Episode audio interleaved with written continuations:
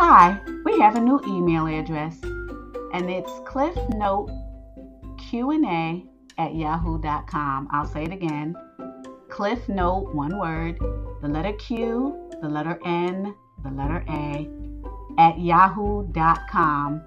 You can send me questions, comments, concerns, or even let me know how I'm doing. Thank you.